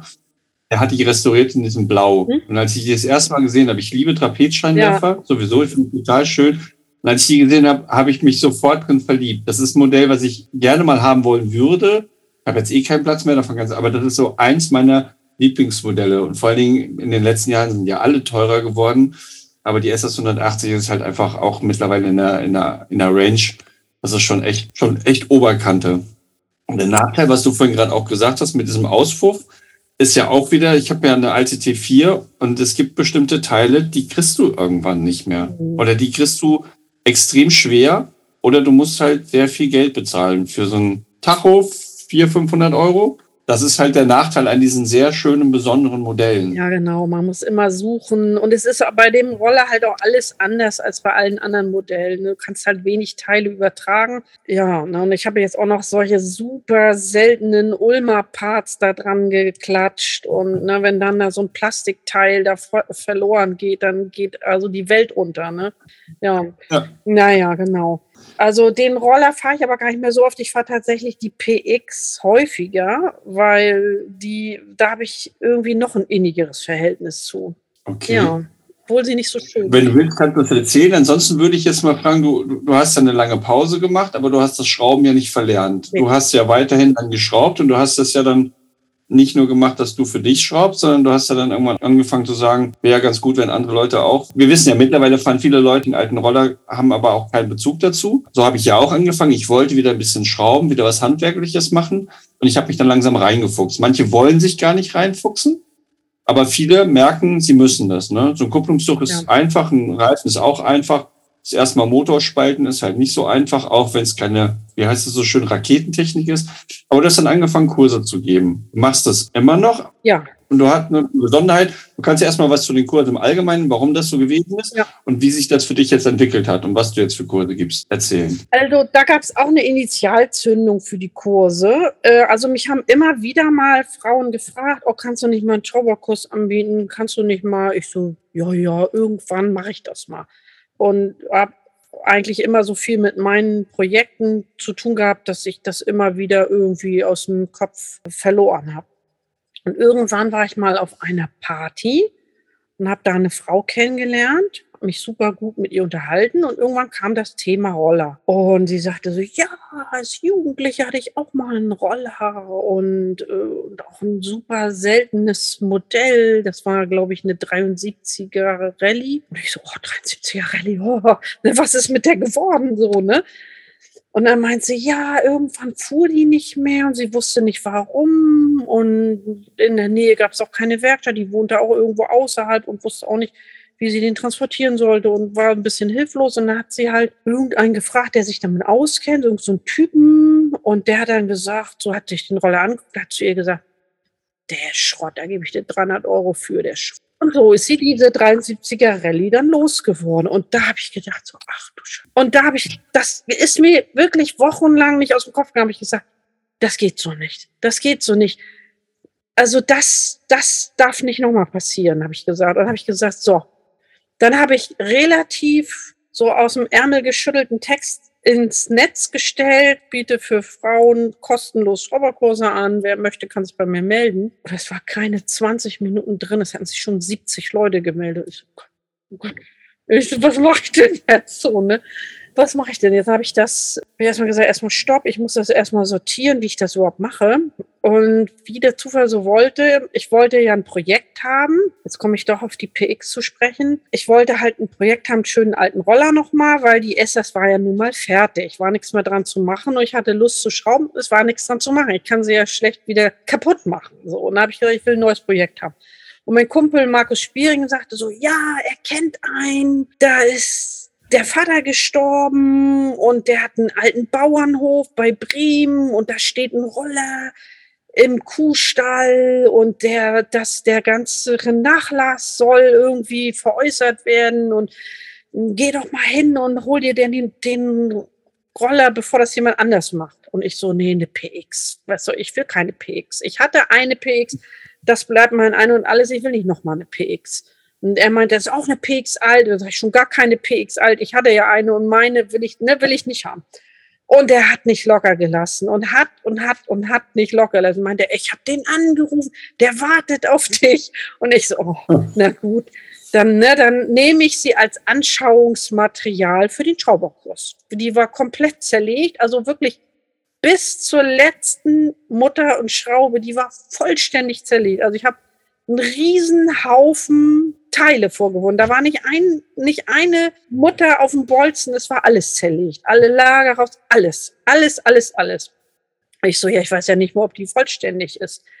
ja, habe ich äh, siebenhundert Euro für bezahlt, Papiere dabei, alles, auch alles eingetragen, alles, ne, was da so bei war. Ich so, okay, nehme ich mit. Als Anschauungsmaterial äh, für meinen Schrauberkurs. Dann habe ich die so weit präpariert, dass ich da was zeigen konnte. Habe den ersten Schrauberkurs gegeben mit acht Frauen. Das war mega. Das war echt toll. Das war mit Grillen und anschließend nettes Beisammensein. Und waren alle begeistert. Und die kamen teilweise aus Osnabrück und wer weiß wo hergefahren. Und also es war ganz, ganz toll. Dann musste ich dann kurz danach einen zweiten, ich musste ja diese siebzig Leute irgendwie abarbeiten, und danach gleich den zweiten und dann den dritten und den vierten und das ging so zack, zack, zack. Das war halt zwanzig neunzehn und dann wurde halt Winter, habe ich gesagt, jetzt wird es in meiner Werkstatt ein bisschen kalt, dann nutze ich jetzt mal die Zeit und baue die P X in Ruhe zusammen. Die habe ich dann im Dezember fertig gehabt mit Hilfe von Kevin, der ja auch mal bei dir war. Kevin ja. Und ich haben den Motor gemacht. Das heißt, ich habe den Motor, ich habe den Motor tatsächlich alleine gemacht, aber ich habe Kevin gebeten, er soll mit drauf gucken. Er soll einfach dabei sein und mit drauf gucken, weil ich so viele Jahre raus bin und ich wollte einfach, dass einer, dass ich nicht am Ende irgendwas vergessen habe oder falsch rum drin habe, dass ich es wieder auseinander. Ich sage, bitte, mir wäre es einfach lieb, wenn du nur guckst und mir hilfst, dass ich das auch richtig mache. Hat er auch gemacht. War auch ein super Tag. Das war total toll. Dafür nochmal Dankeschön, lieber Kevin. Deswegen hat meine P X auch einen Aufkleber. Da drauf steht betreutes Schrauben, weil ich nicht von mir behaupten kann, ich habe alles alleine gemacht. Es wurde be- teilweise betreut. Deswegen ist der Aufkleber da drauf. Und dann war die P X halt fertig. Und dann kam Corona. Und dann war es mit den Schrauberkursen erstmal durch. Dann habe ich ein YouTube-Video gedreht, das äh, ist im Netz, aber es ist nicht für alle zugänglich, also das kann man nicht so einfach so abrufen, das habe ich dann nur in die Schraubergruppen gespielt, da habe ich äh, welche so aufgemacht, weil es haben sich auch einige Frauen beschwert aus Bayern, oh, wir können ja nicht kommen, kannst du das nicht online machen, da habe ich so die ersten Versuche mit Online-Kursen gemacht, das war auch gut. Ja, und äh, Corona, dadurch wurde es natürlich schwieriger. Dann habe ich das reduziert auf vier pro Schrauberkurs. Dadurch ist das Tempo, diese, diese siebzig Leute abzuarbeiten, noch langsamer geworden. Und es kamen auch immer welche neu dazu. Das heißt, je mehr ich abgearbeitet habe und in doppelter Menge kamen Leute dazu, dass ich dann irgendwann gesagt habe, ich muss das irgendwie reduzieren. Deswegen habe ich dann, und auch noch aus anderen Gründen, die ich jetzt hier aber nicht nennen will, habe ich gesagt, ich mache das nur noch für Frauen, weil es haben sich auch Männer dazu gemeldet und dann hieß es so, ja, ne, wenn, wenn du nur Frauen machst, das wäre ja Diskriminierung. Stimmt, aber ich habe mich jetzt entschieden, dass ich tatsächlich nur für Frauen mache. Ja. Weil auch mir viele Frauen gesagt haben, zum Beispiel die eine oder andere Frage hätten sie sich nie getraut zu stellen, wenn da ein Mann dabei gewesen wäre. Das haben sie wört- wörtlich so gesagt. Okay. Wir haben jetzt gerade wieder auf dem Bildschirm diese zehn-Minuten-Geschichte. Schon wieder? Wir sprechen dann noch weiter, bis es abbricht. Und dann starten wir nochmal neu. Also ein paar Sachen habe ich immer noch offen, die würde ich nämlich äh, gerne nochmal so aus den unterschiedlichen Perspektiven, weil du warst ja in der Szene drin, du warst aus der, aus der Szene raus, du bist jetzt wieder in der Szene drin, ähm, weil mich wird das so ein bisschen dran, wie, wie man das so wahrnimmt. Ich bin ja sehr, in Anführungszeichen, sehr spät erst reingerutscht. Also ich habe zweitausendfünf ja meinen ersten äh, Roller gekauft, weil ich wieder schrauben wollte. Bin die ersten Jahre ohne Kontakte gefahren, weil ich wollte halt fahren mit dem Roller und das andere war mir egal. Und bin ja erst zweitausendzwölf so richtig reingekommen, als ich nach London gefahren bin und in den Club gegangen bin. Ich dachte, ich muss. Ich habe ja eine andere Perspektive. Ich kenne jetzt ja nur die Ist-Zeit. Und die hat sich in den letzten zwölf Jahren oder zehn Jahren durchaus nochmal sehr stark verändert. Auch, auch aufgrund von, sind mehr Frauen dazugekommen wegen den modernen Wespen. So einfach deine Betrachtungsweise, wenn du jetzt mal so mit der Zeitbrille drauf guckst, so von damals zu heute. Du hast gesagt, es gibt viele Freunde aus der damaligen Zeit sind immer noch da. Also die Community hat auch über die Zeit überdauert. Wie nimmst du das für dich wahr? So, wie sich die Szene positiv, negativ verändert hat oder was sich verändert hat. Die Modernen sind dazugekommen, da kann man ja nicht mehr so gut dran schrauben. Wie du das aus deiner Brille siehst? Also, ja, also ich würde sagen gemischt. gemischt, ja. Also viele Sachen finde ich einfach toll, dass es mit den Subkulturen nicht mehr so dogmatisch ist wie früher, ne, dass Mods nur mit Mods reden und ne und so weiter, das ist ja alles nicht mehr. Und dieser ganze Stress mit anderen Subkulturen, der ist einfach nicht mehr da, dass man Angst haben musste, hinter der nächsten Ecke wird man verhauen oder verfolgt. Das ist mir leider auch passiert. Ne, mit T E Ds hatten wir damals übelsten Ärger, da habe ich auch hin und wieder was abgekriegt. Das ist ja heute gar nicht mehr sowas. Was ich scheiße finde, ist der hohe Drogenkonsum. Der, also das finde ich wirklich richtig, richtig, richtig übel. Da, das, nee, da, das hat mich ehrlich gesagt erschüttert. Was ich gut finde, ist, dass Frauen allgemein anerkannter sind als früher. Heute wollen die Leute Frauen da haben. Die wollen, dass Frauen mitmachen. Du zum Beispiel, du hast ja auch gesagt, du möchtest gerne mehr Frauen haben. Früher war das nicht so. Früher äh, musste man sich das hart erkämpfen. Es wurde auch früher ja. gesagt, Frauen dürfen nicht in die Clubs, ähm, ne? Frauen haben nichts zu melden und Frauen können nichts und was, mal, was ich mir alles anhören müsste. Und das ist heutzutage nicht mehr so. Ne? Und das finde ich sehr angenehm. Vor allen Dingen, wenn man mal betrachtet, dass die Vespa, als sie auf den Markt gekommen ist, eigentlich... Ich komme ja aus dem Medienbereich und Marketing. Mhm. Die Zielgruppe waren die Frauen. Genau. Also das war in erster Linie, war das ein Fahrzeug, was in der Werbung mit Frauen, Personen abgelichtet worden sind. Und es war, die Fahrenden waren häufig Frauen. Ja. Also mhm. vom größeren Anteil her. Also ich war früher bei ganz vielen Veranstaltungen immer das einzige, einzige Mädchen, die einzige, die dies oder das gemacht hat. Für mich war das normal, weil ich kann tatsächlich nur authentisch, ich kann nicht anders, ich ist nicht aufgesetzt, ich kann nur so und deswegen habe ich einfach das gemacht, was ich, was ich machen kann und was ich machen möchte und ich wollte schrauben und mein Fahrzeug selber, ich habe einfach Spaß daran gehabt. Ich habe keine Ahnung davon, ich habe es auch nie gelernt. Beruflich mache ich ja was völlig anderes. Ich bin auch ohne Vater aufgewachsen. Mir hat auch nie jemand was erklärt sozusagen. Ich habe es einfach über Freunde gelernt, über das Buch und über Ausprobieren. Und das mache ich ja. immer noch so. Bis jetzt fährt alles. Also, ja. Und man lernt ja auch immer ein bisschen was dazu, vor allen Dingen, wenn man sich dann in andere Fahrzeuge, an andere Fahrzeuge heran. Und, und, äh, mit, ja, und mittlerweile habe ich keine Schrauben mehr übrig. Mittlerweile verwende ich Explosionszeichnungen, ja. Wenn wir jetzt schon bei dem Thema Frauen sind, du hast den vorhin schon mal ganz kurz in die Kamera gehalten, im, Ra- also im Podcast sieht man es ja natürlich nicht. Du hast letztes, nee, vorletztes Jahr. Vorletztes Jahr, genau. Genau, vorletztes Jahr das, das Projekt mit dem Kalender gemacht. Ja. Mal eine andere Form. Es gibt ja, in den klassischen Werkstätten waren ja dann eher Kalender, wo die Frauen in der diskriminierenden Rolle dargestellt worden sind, eher als Pin-Up-Girls. Ähm, ihr seid relativ gut vernetzt. Erzähl doch mal ein bisschen was. Den Ursprung hast du gesagt mit dem Kalender, so ein bisschen als Spendenaktion oder das Sammeln? Das kam tatsächlich erst im Laufe des Projekts. Das war vorher gar nicht klar. Okay. Der Ursprung war ein ganz anderer. Den Kalender selber kennst du, ne? Ja. Du hast ja auch einen. Du warst ja einer der ersten Kunden sozusagen. Also, der Kalender ist tatsächlich Corona geschuldet. Ich hatte beide meine Arbeitsstellen von jetzt auf gleich verloren und hatte wahnsinnig viel Zeit. Da habe ich mir erstmal die alte N S U angelacht. Ich, also ein Fahrzeug, wo ich überhaupt keine Ahnung hatte. Bing-Vergaser, Kardanantrieb, W I P-Schaltung, völlig, also wirklich einmal alles auf Null und nochmal von vorne anfangen.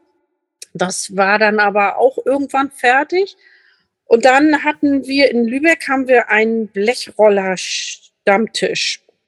Und wir saßen beim Blechroller-Stammtisch und da hat äh, mein Kumpel Dirk Meinhardt, aus, ursprünglich aus Celle, den du auch kennst, der hat drei Töchter, die fahren, glaube ich, alle oder zumindest zwei von denen fahren. Ich glaube, die fahren an. Die eine ist noch zu jung, aber die wird garantiert auch fahren. Und die mittlere Tochter... Seine Frau fährt ja auch. Die fahren alle, ja. Und äh, die... mittlere Tochter namens Inja, die ist beim Harzring mitgefahren. Ja. Das ist, ich halte das mal in die Kamera, das können jetzt die Zuschauer natürlich nicht sehen, aber dieses Bild. Ja. Und die war zu diesem Zeitpunkt erst achtzehn und steckte auch mitten im Abitur. Und ich habe dieses Bild angeguckt und ich war fasziniert. Ich war einfach fasziniert. So eine junge Frau, das war so, das verkörperte so den Nachwuchs und so das, dieses einfach machen, so, ne? Einfach so Konventionen und Rollenmuster gar nicht, gar nicht akzeptieren, sondern einfach machen, ne? Und das fand ich so klasse. Und da habe ich gesagt, da muss man, aus diesem Bild muss man irgendwas machen. Man muss irgendwas machen. Da habe ich also Dirk gefragt, ob er mir das Bild überlassen kann. Da hat er gesagt, das hat er nicht gemacht, das hat der Fotograf Bengt Lange gemacht. Dann meinte er, ich müsste Bengt Lange fragen. Dann habe ich Bengt Lange gefragt, gesagt, du, ich möchte mit dem Bild irgendwas machen, äh, mir schwebt da irgendwas vor, vielleicht ein Kalender oder so, kann ich das Bild dafür verwenden? Und Bengt hat also sofort Ja gesagt. Dann habe ich halt äh, in der Schraubergruppe und bei diesem Blechroller-Stammtisch, da saß, sitzen ja meistens die Frauen dann auch beieinander, ne? Und da habe ich gesagt, Leute, lasst uns was machen. Ein Kalender, irgendwas, ist es Corona, was sollen wir denn machen? Lass uns doch irgendwas auf die Beine stellen. Das war von Spendenaktionen war noch, war noch gar nichts geplant. Und äh, da habe ich so gesagt, was mir so vorstellt, ich möchte einfach Frauen so darstellen, also reale Frauen, keine Fake-Bilder oder, ich sage jetzt mal salopp, Tittenbilder, das, was man erwartet. Wir sind alle, bis auf Inja, waren wir alle um die fünfzig. Das will keiner sehen. Und Inja ist zu jung und warum soll, ne? Das ist auch völlig irrelevant. Das finde ich völlig, das hat, einer hat mit dem anderen für mich überhaupt gar nichts zu tun. Ne? Nichts. Was haben Rüste mit, mit Rollern zu tun? Den Zusammenhang habe ich nicht im Kopf. Ja. Und dann meine ich, wir, wir fahren doch alle nicht nackt.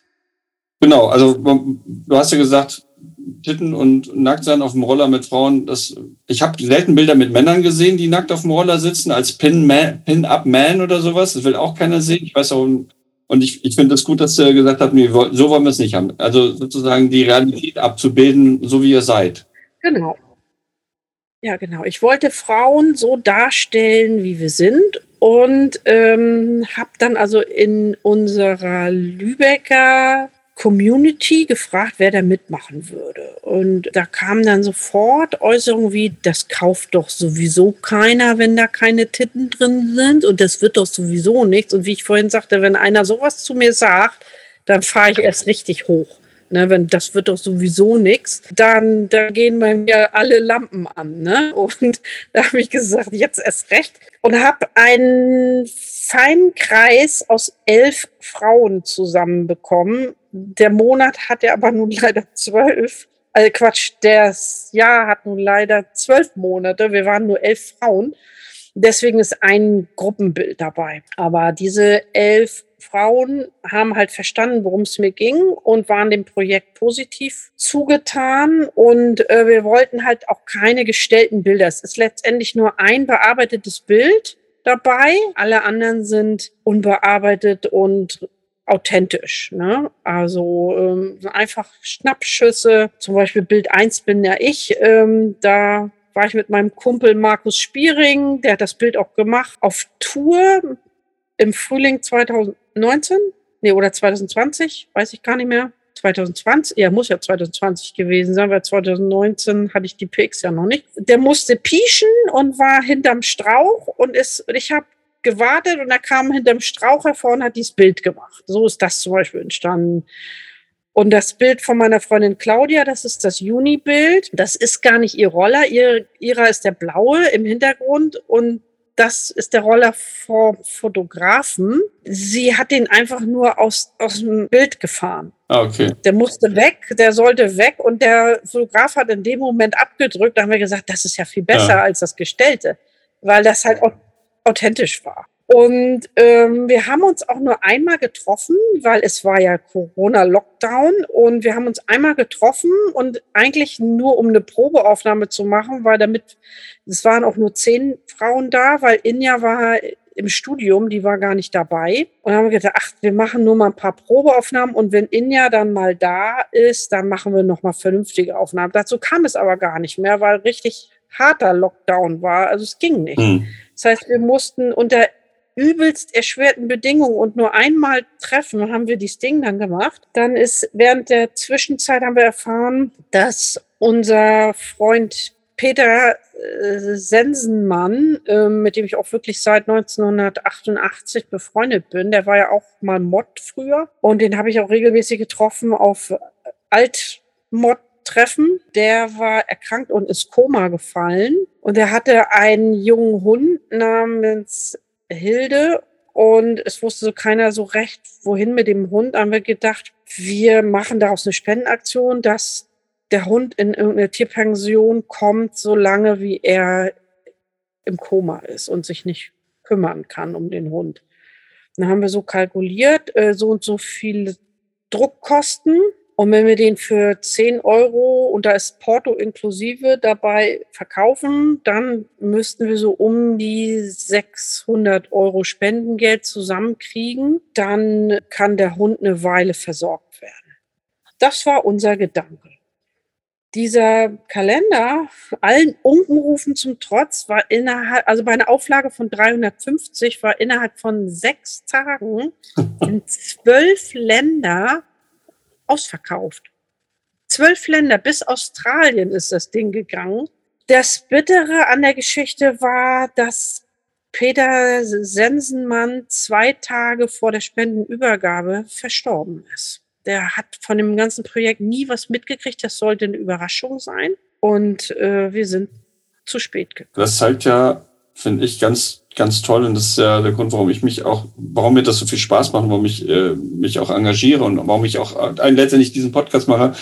Diese Community funktioniert und sie, sie arbeitet zusammen und sie unterstützt ja. sich. Und das, was du vorhin gesagt hast, das ist halt aus der Welt.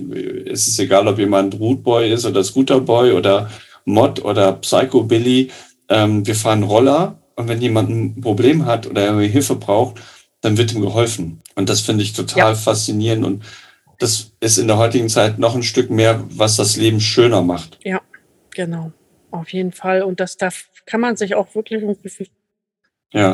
drauf verlassen. Absolut. Du hast gesagt, du hast elf Leute, elf Frauen dazu gekriegt für das Foto. Wie ist denn sonst die Frauenvernetzung in der Szene, weil es ja nicht so viele gibt? Also dadurch, dass ich die Schrauberkurse mache, habe ich eine Schraubergruppe gegründet, wo sie alle drin sind. Alle, die irgendwie Roller fahren, die sind da alle drin. Äh, also wir sind schon sehr vernetzt. So, ne? Also wir Frauen untereinander.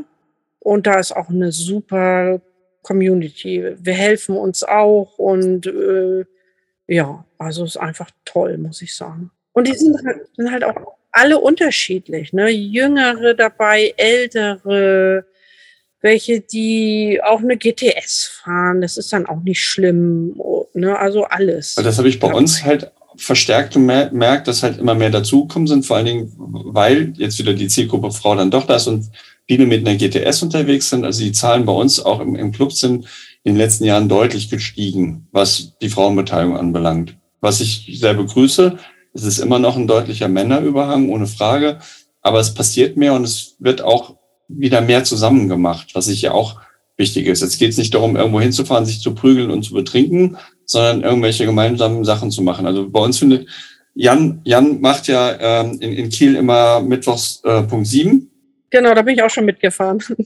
Bei uns gibt es mittlerweile den Sundowner, wo die Leute sich treffen, wo immer mehr, jetzt fast, jetzt der, der Sommer war natürlich auch prädestiniert dafür, fast einmal die Woche dann sich treffen, was ich auch faszinierend finde.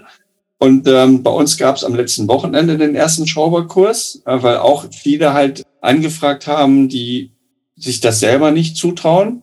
Also du hast selber angefangen, ich habe das auch, habe mich hingesetzt, habe gesagt, die Kupplungszucht war das Erste, was bei mir auch gerissen ist, wo ich dachte, okay, wie geht das? Mittlerweile gibt's ja das Internet dankenswerterweise und alle YouTube-Videos bis Komplettzerlegung vom Motor, was was man sich angucken kann, das gab's nicht. Ich habe auch dieses jetzt helfe ich mir selbst Variante Buch, was ich auch sehr schön finde, jetzt nicht für Smallframe, sondern für B X und Lusso. Aber viele machen das nicht mhm. und die haben halt angefragt, ob das nicht jemand zeigen kann. Und Andreas hat jetzt die ersten Sachen so angefangen und ich glaube, das wird halt auch öfters vorkommen und das finde ich auf der einen Seite total schön, weil es die Gemeinschaft zusammenschweißt, ein besseres Verständnis stattfindet und ich weiß nicht, wie das in Lübeck ist, in Hamburg gibt es ja den einen oder anderen, ob das Flying Classic ist oder Two-Stroke Loft oder die Rollerambulanz, wo man noch hingehen kann. In Hannover gibt es zwei maximal noch Die einen bestimmte Sachen, die machen sie auch nicht mehr. In Lübeck weiß ich, du musst halt einfach auch. Und du kannst nicht. Es ist schön, wenn du irgendwo hingehst und du hast vorhin gesagt, dein Freund hat gesagt, mach mal selber. Das ist genau das Richtige. Du kannst nicht immer mhm. überall die Leute fragen. Du kannst keinen alten Roller kaufen und kannst andere Leute, die ständig dann sagen, kannst du mir das machen, kannst du mir das machen, kannst du mir das machen. Man hilft ja auch gerne, aber wenn man, man muss eigene Projekte machen, man will auch noch fahren und man hat auch noch andere Sachen zu tun, das kostet halt eine Menge Zeit. Und man muss so ein bisschen Selbsthilfe mhm. geben, zu selbst, also Hilfe zur Selbsthilfe. Ich muss dazu noch was sagen. Ich werde also von Männern sehr unterstützt. Ne? Also zum Beispiel die Kieler, äh, die haben mir einen Übungsmotor gebracht. Einfach einen V M B-Motor, der war über. Und den haben sie gesagt, den kann ich als Übungsmotor nehmen. Weil ich hatte irgendwann mal so, ich glaube, das war auch bei einem Punkt sieben Treffen gesagt, so, ah, mein Übungsmotor von der P X, den kann ich ja gar nicht mehr nehmen, der ist ja eingebaut. Ich habe gar keinen, ne, ich muss ja irgendwie, ne, irgendwas brauche ich und dann, ja, wir haben noch einen V M B-Motor, bringen wir dir vorbei. Haben sie gemacht. Dann hat mich Helge Wiese von Flying Classics angerufen und mir ein Praktikum angeboten und hat gesagt, was möchtest du lernen? Und habe ich gesagt, ich habe von Bedüsung so gar keine Ahnung, Vergaserabstimmung, Bedüsung. Der hat sich einen ganzen Tag Zeit genommen, einen ganzen Tag und hat mir alles erklärt und gezeigt und ich durfte auch selber machen und also ich bin da um acht Uhr angetreten und hatte auch eine Brotdose dabei mit Frühstück und ich habe um siebzehn Uhr zum ersten Mal auf die Uhr geguckt und gedacht, jetzt könnte ich ja langsam mal eine Frühstückspause machen.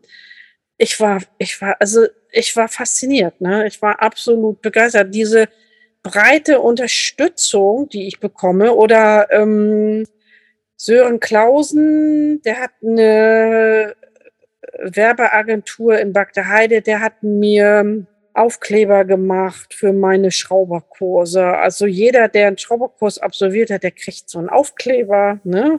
Ja. Ja. Also einfach süß. Wieder das Thema, man hilft sich gegenseitig unterstützen. Genau, ja. Und die freuen sich auch, ne? Und ein Mann Ein, ein Mann hat mich mal angerufen, hat er gesagt, er freut sich, dass er auf seine Frau stolz sein kann. Das fand ich auch toll. Ja, ich habe jetzt zum, zum Abschluss noch drei Punkte bei mir auf der Liste stehen. Zwei davon stelle ich eigentlich immer, den anderen schiebe ich jetzt mal vor. Als ich so ein bisschen geguckt habe, bei Facebook sind wir ja befreundet, da konnte ich gucken. Du hast ja zum Thema G S F gesagt. Dann habe ich natürlich geguckt und dann bei Facebook Tina Soulie, so haben wir uns auch kennengelernt. Als ich ja. Christel Mess gelesen habe, den Zusammenhang versteht man, das Wortspiel kenne ich ja, mag ich auch. Dann fiel mir ein, okay, der Name kenne ich von dem Wichteln. Dann habe ich dich, da habe ich den das erste Mal wahrgenommen. Da wusste ich aber nicht, dass du das bist. Ach, du ja, warst auch beim Wichteln? Ja. ja, ich bin immer beim Wichteln. Ich nämlich auch. Ich bin ja. der Gün. Ah ja. Ja, nee, wir haben uns haben aber wir noch. noch nicht... Wir sind noch nicht zugelost worden, von daher. Ne? Nee, nee. Also bei der Gün ist die Ableitung von Guntram Engelhardt. Das ist das Akronym wie Haribo. Mhm. Hans-Rick und Bonn. Und Christel Mess bezieht okay, sich auf die S S. Klar. Ja, dann habe ich... Das war meine Frage, die Auflösung sozusagen davon. Und die anderen Sachen, die stelle ich immer zum, zum, zum Schluss. Ich meine, Rollerprojekt, was du schon immer haben wollen würdest... Du hast jetzt eine S S hundertachtzig, da gibt's ja gar nichts drüber. Aber du hast ja gerade gesagt, du hast eine, eine Rallye geholt, baust du gerade auf. Aber ich ja. glaube, da geht's ja um das Projekt, um des Projektwillens. Höre ich das ein bisschen raus. Gibt es genau. denn einen Roller, wo du sagst, genau. außer der hundertachtzig, die du hast, gibt es einen Roller, den du total gerne mal fahren würdest oder aufbauen würdest? Oder haben oder würdest? Haben würdest? Ja, eine T V hundertfünfundsiebzig erste Serie. Das fehlt mir noch. Das würde ich gerne. Ich hätte fast mal eine gehabt, aber der Verkäufer ist im letzten Moment abgesprungen und hat gesagt, er schafft es doch nicht, sich davon zu trennen. Also das war ganz kurz davor. Also ich hatte schon den Fuß in der Tür. Also dadurch, dass mein Freund eine S X äh, hat, ist das Thema beendet. Also den kann ich fahren. Da brauche ich mir nicht selber eine zu holen. Was mich noch reizt, ist, äh, ich würde gerne mal eine Ape elektrifizieren. Das okay. hat nämlich noch keiner gemacht. Und ich habe sogar ein Vorkaufsrecht auf eine dreiundsechziger Ape mit Lampe unten. Da habe ich aber noch nicht Gebrauch von gemacht. Und ich weiß auch nicht, ob das Frevel wäre, die zu elektrifizieren. Wahrscheinlich ja. das, das weiß, das bewege ich alles noch so ein bisschen im Kopf hin und her. Das hat Zeit. Ich bin, irgendwann bin ich okay. in Rente. So ganz so lang ist das ja auch nicht mehr hin. Dann, ich habe noch viele Ideen. Das hört sich super an. Und das andere ist, du bist ja früher ja. zu ganz gefahren, du bist unbedarft auf die Autobahn mit einer achtziger, die ein bisschen optimiert war, Richtung Niedersachsen zu kacheln. Das, du fährst ja auch, machst du auch längere Touren, also wirklich äh, in den letzten Jahren, wo du dich draufsetzt, also Hamburg, Lübeck, Kiel ist ja alles so ein bisschen ja. so in der näheren Umgebung.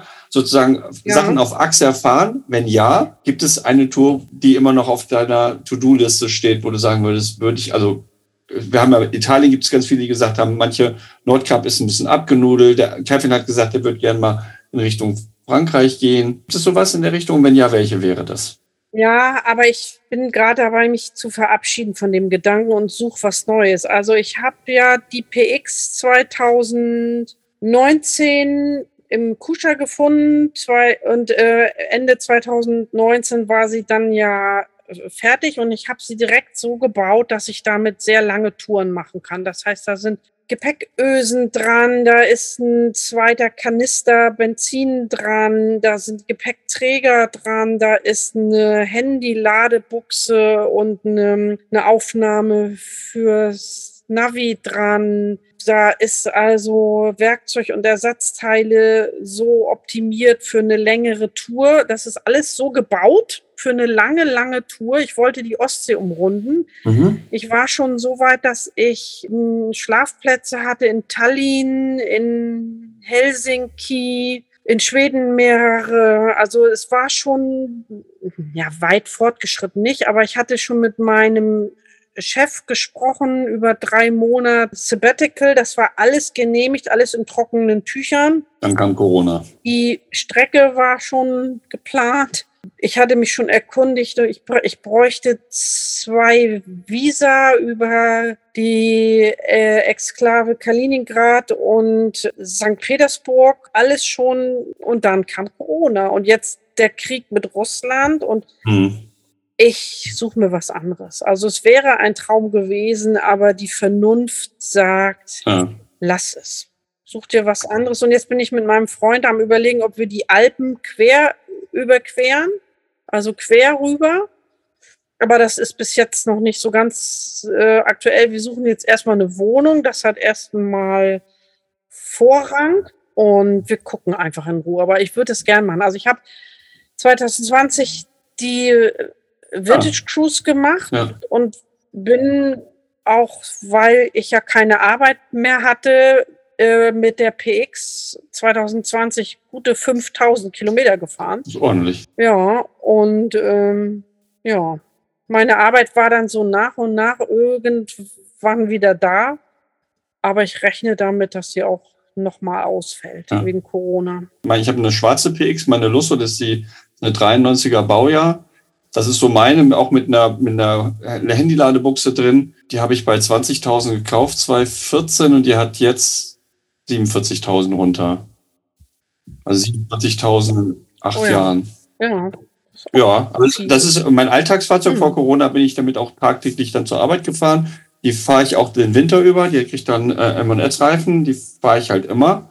Das ist halt mein Langstreckenfahrzeug auch. Cool. Ja. Wir haben ja die T-Bags für die, auch für die Altmodelle, äh, die Taschen zwischen Beinschild und ähm, da habe ich den Reservekanister halt vorne dran, ein Liter nur, und in der Mitte ist halt meine Tasche, weil die, es ist jetzt ein bisschen Eigenwerbung, es war jetzt nicht geplant, äh, irgendwann wird das mal auch ein Podcast darüber gehen mit Axel, aber das ist halt eine total praktische Tasche zum Fahren, weil der Schwerpunkt unten ist, da geht halt alles rein. Da kannst du halt immer noch super mitfahren. Das ist halt echt. Und ich habe hm. einen hinteren Gepäckträger habe ich gar nicht mehr, nur Front. Da geht so ein bisschen Rest. Ja, ich habe halt all das Ding überall Ösen gebaut und alles Mögliche. Extra für lange Touren, extra genau dafür. Ja, durch Corona haben wir die langen Touren erst wieder auch gemacht. Also wir sind vorher schon auch immer gefahren, auch hm. mal so ein bisschen länger, aber dadurch, dass keine Treffen stattgefunden haben, dieses Jahr sind wir durch Holland gefahren. Also eine Holland-Tour gemacht. Die, das mm. seit, ich glaube, seit zehn Jahren liegt diese Liste bei mir in der, in der, in der Schublade drin, dass man von, von hier aus startet, sich in Münster trifft und dann einmal so eine Rundtour fährt über Amsterdam hoch und dann einmal Oldenburg wieder runter, dass man wieder solche Touren auch fahren kann. Und das mache ich mit der Schwarzen. Mm. Ja, wir fahren hier im Moment viel regional, ne? Und auch nicht so weit, weil der Benzinpreis ist ja, ja auch so teuer, ne? Ja. Also eher so, ja, so regional. Gibt es denn noch bei euch den Wurststammtisch? Es gibt ja, der, der Wurststammtisch ist ja in, in Hannover entstanden, ist dann mit, mit äh, Stefan, ja. also Stefan nach, nach Wien gegangen. Und es gab ja eine Zeit lang in, in Lübeck auf jeden Fall auch einen, oder nicht? Ja, also ich habe jetzt nicht gehört, dass der nicht mehr ist. Also der war jetzt wegen Corona halt lange nicht. Aber es gibt ihn, glaube ich, noch. Es sei denn, sonst müsste jemand anders mal sagen, gibt es nicht mehr. Aber äh, ich denke mal, würde es ihn nicht geben, hätte ich das irgendwie mitbekommen. Ich glaube, die Bäderbande ist bei euch auch noch da oben, oder? Genau, die sind toll. Ja, die machen so richtig schöne Touren, so wie sie mir gefallen. Ich bin nicht so ein Raser. Ich pflück gerne Blumen während der Tour, ne? Ich gucke mich gerne um und mag auch nicht so, so viel Gegenwind. Also so siebzig, achtzig reicht mir, ne? Also so hundertzehn am Roller liegen, das gefällt mir dann schon nicht mehr so. Nee, es macht nicht so richtig Spaß. Kann ich total nachvollziehen. Tina, ich sag super herzlich Dankeschön. Es ist ja kurzweilig gewesen, oder? Fand ich jetzt. Also, es wird bisher der nächste Podcast werden in der Blechgedanken bisher. Selbst nach dem Schneiden werden da bestimmt noch anderthalb Stunden mal übrig bleiben. Ich hoffe, es hat dir Spaß gemacht. Ja, ich wundere mich, wie schnell. Das, das ging so schnell vorbei. Also ich bin völlig überrascht. Ich hätte es gar nicht gedacht, dass jetzt schon Schluss ist. Aber das, wir haben ja über zwei, ja, wir haben ja. zwei Stunden, haben wir gesagt. Und wie hat sich für dich angefühlt? Super, alles gut, ja. Wow, ging es euch genauso wie Tina und mir? Anderthalb Stunden sind jetzt vorbei. Und es war für uns total kurzweilig. Als wir fertig waren und auf die Zeit geguckt haben, haben wir festgestellt, das sind ja gar nicht fünfundfünfzig oder sechzig Minuten. Wir haben ja anderthalb Stunden gequatscht und es kam uns definitiv kürzer vor. Ich hoffe, euch haben die Themen genauso fasziniert wie mich, wie man als junge Frau sich in der Run-Szene bewähren muss, wie man seinen eigenen Weg geht, wie man intensiv auf ein Ziel hin arbeitet, mit allen Widrigkeiten zum Trotze. Ich fand es ein sehr spannendes Gespräch und bin auch froh, dass Tina nach einer gewissen Pause wieder zurück in die Vespa-Szene gekommen ist. Ich glaube, sonst hätten wir uns vielleicht auch gar nicht kennengelernt. Ich bin gespannt, wie die Schrauberkurse weitergehen, ob es noch spannende Projekte sowie das Fotokalenderprojekt gibt. Seid auf jeden Fall gewiss, Tina wird des Öfteren noch an den Turntables stehen und den ein oder anderen Run mit ihrer Musik bereichern. Für den nächsten Podcast gibt es ein kleines Revival, denn als ich mir Gedanken über die Blechgedanken gemacht habe, habe ich ja ein altes Interview mit Markus genommen, um mal abzuchecken, wie denn überhaupt so ein Thema bei der Vespa-Szene ankommt. Dieses Gespräch habe ich ja zweitausendachtzehn schon aufgenommen gehabt und Markus und mich verbindet ja schon jetzt mittlerweile doch eine recht langjährige Freundschaft und daher habe ich ihn direkt am Anfang schon mal darum gebeten, dass, wenn ein bisschen Zeit ins Land gegangen ist, dass wir uns nochmal über Zoom zusammenklicken und wir ein richtiges Blechgedanken-Interview durchführen oder beziehungsweise ein Gespräch. Das heißt, die nächste Episode der Blechgedanken wird mit Markus André Meyer, Mister Iron Butt himself, stattfinden. Und wie schon beim letzten Preview angekündigt, danach gibt es ein Gespräch mit Michael und Katrin. Der Termin wird gerade festgezurrt und ich bin schon ganz gespannt, wenn die beiden aus dem Nähkästchen plaudern, wie das in den achtziger Jahren mit der Rollerszene so in Hannover war. Parallel zum damals auch noch existierenden Vespa-Club. Ich habe mich total gefreut, Tina live mal zu sehen, auch wenn es nur auf dem Bildschirm war. Ich hoffe, wir werden das in Kürze mal nachholen, dass wir uns persönlich Aug in Aug sehen werden und uns austauschen werden. Ich habe mich total gefreut. Es war ein tolles Gespräch.